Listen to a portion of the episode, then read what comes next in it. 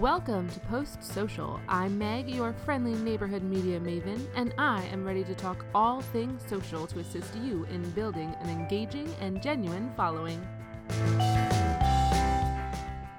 Welcome to episode 9 of Post Social. I am excited today because I have my very first Post Social friend. First guest, first person, and it is none other than my lovely husband, who I have talked about multiple times on the podcast. He wouldn't know that because he hasn't listened to any of them, but it'll be quite the surprise when he actually listens back through and notices how many times I talk about him. Hi, honey. Welcome. Hey, what's up? What's your name? What do you do? My name is Philip Kearns, and I work at a hospital, a local hospital. He does resource management for the local hospital and he has a finance degree from Auburn University, which is why he's on today because he is my go to person for all things finance. I excel in several things, and finance is not one of them. No. it is not one of my strong suits. And so, in creating and growing this business, I kind of just had to bow my head and, and walk over very sheepishly and ask that my husband assist me in all things finance. It hurt, didn't it? It hurt a little bit, but it's okay. We got through it. Philip does all of our taxes as far as the family goes, and so this year he did the taxes for the family as well as the business. And with that comes many things that I, as a business owner, a new business owner, was not expecting. I'm sure there are very uh, there are a few people out there who struggle the same way I do, where we are very creative people and we enjoy creating things and, and being artsy fartsy and and making new things. And uh, finance just really, the accounting portion just really isn't our cup of tea, which is why you do what I did and uh, you marry somebody who's smart in that area and you beg, plead, and cry to get them to do it for you. So, today, dear, I would like you to help tell the listeners exactly what it is that uh, they need to know concerning like a basic accounting 101 for small businesses. First question is can they do it themselves? Sure. Anybody can do it themselves if they want to. You might have to work at it just as hard as you work at your business. So if you don't have the time for that, then hiring an accountant is definitely going to save you money in the long run. So, you know, if you have the time and the ability or you just don't have the money, then sure you can do it. It's not all that difficult as long as you are going to keep take the time to keep track of everything. That was my downfall, wasn't it? I had a lot. Of, I had a lot of pieces. I'm gonna tell a quick story. So I started this, like I said, on my own with the full uh, support of my husband. But as we have two children and he has a full time job, um, it fell on me to do all of the pieces of the business that I was able to accomplish, and that included sending invoices. And I'm one of those people who has not had to send an invoice before. Usually, all of my endeavors have come with some sort of program that did that for me. Um, or when I was a teacher, it was just automatic. I didn't have to send anything, it was just my time. Uh, so when it got to the sending invoices part, I was told go ahead and do it in Excel, and I did. So I would create a new invoice every month for you every. Create a new. wait, wait, wait! I created a new spreadsheet for every you client. created a whole new excel workbook I a whole did. new file for everybody for every client every time for every, every month. month and this went on for six months seven months for about six or seven months and um, I finally came to my husband and I just said, okay, look, I'm struggling. This is not a part that I really enjoy. Can you help me? And he was like, sure. What is it that you have? And so I pulled it up and he just looked at me like I had 18 heads and 60 arms and really just shook his head and goes, what in the world were you thinking? And I said, well, I made a new one every time. And he goes, you know, you can just put tabs along the bottom for each client. And I just looked at him completely stupid because I'm sure I knew that. I mean, I just didn't think of it that way. I thought it had to each be a new one. So, needless to say, there are several um, excess files on my computer from my first attempt at this accounting process. Yeah.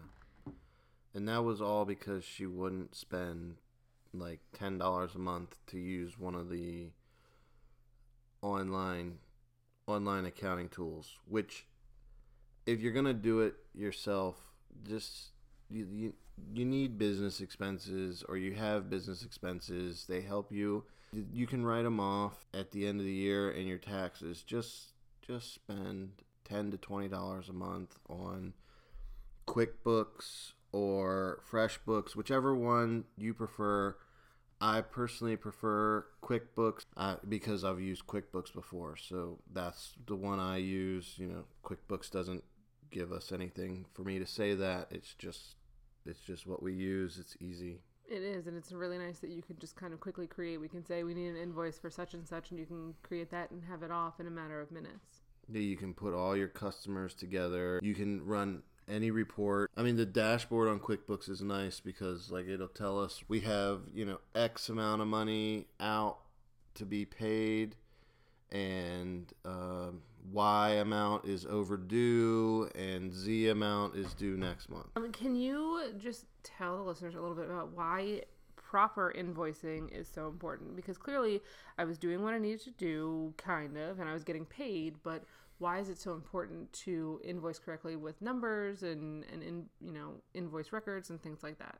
Because you want to get paid, or it's no point in doing what you're doing. Right, but if I don't, if I just were to send an email, why can't I just send an email that says, "Hey, pay me"? I mean, you could do it that way. You want as much documentation as possible. So if your client decides to run out on you and not pay you, you can you know show if you get into a legal battle you can show all of your invoices to this client and they they paid and we had this contract and these are our invoices. Or i guess if you get audited by the feds at the end of the year you know you want your invoices. It's just good business practice. You just want people to be able to pay like you want to get paid and you want to know what you're doing and you want to you want to seem legit instead of just saying hey uh, you owe me $500 and you know here's my paypal email address It's a paper trail, right?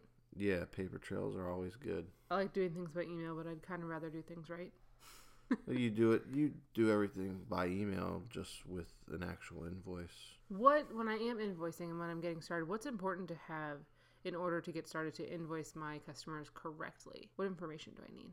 well you need their name their phone number would be ideal an address would be great but the more information you have about the people the better So the proper documentation would be name, phone number, address, email. Am I I say name, I mean customer name and company name. right Correct? Okay. Mm-hmm. So names, company and customer, phone number, email, address. Yeah, that would be probably the minimum amount. And what do I have to put on my invoice as far as what I'm providing? Do I can I say just social media or can I do I have to actually break it down into what it is that I offer each month? You can be as broad as you want. Um, I suggest you be as specific as you can be. That way, the customer knows exactly what they are being invoiced for. Especially if you're if you're invoicing for services that are going to be performed throughout the month, but you're invoicing at the first of the month, you you would want like I personally would want to know what you're invoicing me for what I'm expecting to get out of you. So I usually put like for us, it's usually like social media management is what we're providing, and then which platforms and exactly what you're doing for that client, and summarize that for them. Perfect. So most times the more information the better. So again, you have that paper trail. Yeah, it's just paper trail for us, and then it's it's ma- it's mainly for the customer for them to know exactly what They're being charge- charged. charging for. Business expenses you mentioned earlier. And what constitutes a business expense and how do I track them? business expense is anything that you have to pay for to run your business so like if you were if you're accepting credit card payments whatever fees you're charged for running your credit cards, that is a business expense. Um, if you have like a cell phone bill that's specifically for the business, that's a business expense. If you have to pay, like if you have to hire a contractor and you have to pay somebody, I'm pretty sure that would be considered a business expense. Um, So it's anything that I have to put money out for in order to keep the business running. basically, yeah. When it comes to tax time, am I able to write off things like a portion of, let's say, my mortgage or the internet or something like that if I work out of my home? Most likely, yes, you would be able to. In our case, we are, but it all depends on how your business is set up and where you live and the laws and regulations for all that. You know, federally, yes, if you're running a business out of your house, you'll be able to write off portions of that. You have to have a specific place in your home that is used for business and be able to show that that is all that you're doing in that room. Gotcha. Okay. And for state specific information, do I go to the state website or is there a specific place that I can go to find information about business expenses based upon state? Well, each state has their own laws, but then each jurisdiction within the state, like the county that we live in, actually, we live in a town inside of a county, and the town here is incorporated. So the town has its own set of taxes, then the county has its own set of taxes, and then the state has its own set.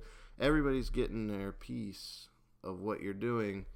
So it's just all depends. Like if you're talking about when you go to do your taxes at the end of the year, then you know whatever your accountant your accountant would know. Uh, if you're gonna do your taxes yourself, TurboTax or whatever one you use, that would tell you they all have a state function, which would be programmed for your state. That makes it easier. But if you're just looking for like a an answer to a random question, then yeah, start with your state, but then drill down into your county and your town. And if I have questions further than that, it might behoove me to request the expertise of, of a professional. Yeah, anytime you have any questions that you don't really know of, spend the money on an accountant because it'll be cheaper in the long run. And what piece of advice do you have for new small business owners who are attempting to do things the right way as far as their finances? I would say start with an accountant or somebody that has a really good understanding of the financial laws in your area. I mean, even if you even if you're going to use something like um, QuickBooks, QuickBooks has an a connect with my accountant function, and you can enter your accountant's email. It'll allow your accountant to get in there and set it up for you. Oh, so I could, if I retain an accountant of some sort and I allow them to utilize my QuickBooks, I could actually have them set it up correctly and then go on from there. In theory. Yeah, pretty much. You would just send everything out of your QuickBooks to your accountant at the end of the year to do your taxes, anyways, so they can get it set up for you. Fantastic. So it's not as scary as many people think. No, I don't have to be a finance guru to be successful, no, you can do it yourself. but it's always good to have backup It is always good to have backup. or somebody who's experienced. Yeah, eventually, if you get like even in our situation, it, we're very close to the point to where like I can keep running the day to day operation, but when it comes to tax time, we're probably going to use an accountant. I would like to thank you for being my accountant and taking care of the responsibilities for Mokup Media. I love you dearly. Thank you. You're welcome. And I also want to thank you for being the very first post social guest. And uh, hopefully, we will have you back on to share more of your expertise at a later date. Thank you for joining us today. I hope that this was something that you found value in and it could help you in your quest to better business. And until next time, stay social. Bye. Thank you so much for tuning in to today's episode of Post Social. It means the world to me that you have taken your time to listen and engage and learn something from what I have shared today. If you have other questions, please follow me on Twitter, Instagram, Facebook at Mokup Media, M O K U P M E D I A. If you have questions, it is always me all the time. I am the one who is answering you. So please tweet, send, email me your questions. I am happy to help. If you'd like to know more about what it is that I do, please visit www.mokupmedia.com. That's www.mokupmedia.com. And I will catch you next time.